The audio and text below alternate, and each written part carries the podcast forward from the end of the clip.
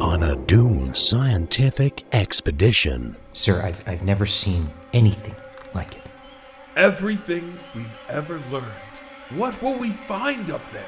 They will arrive somewhere unnatural The mountains before us surpassed anything in imagination. from the mind of Guillermo del Toro. Jesus Christ, Bill, what are you doing? Where are you leading these men now? Those things back there.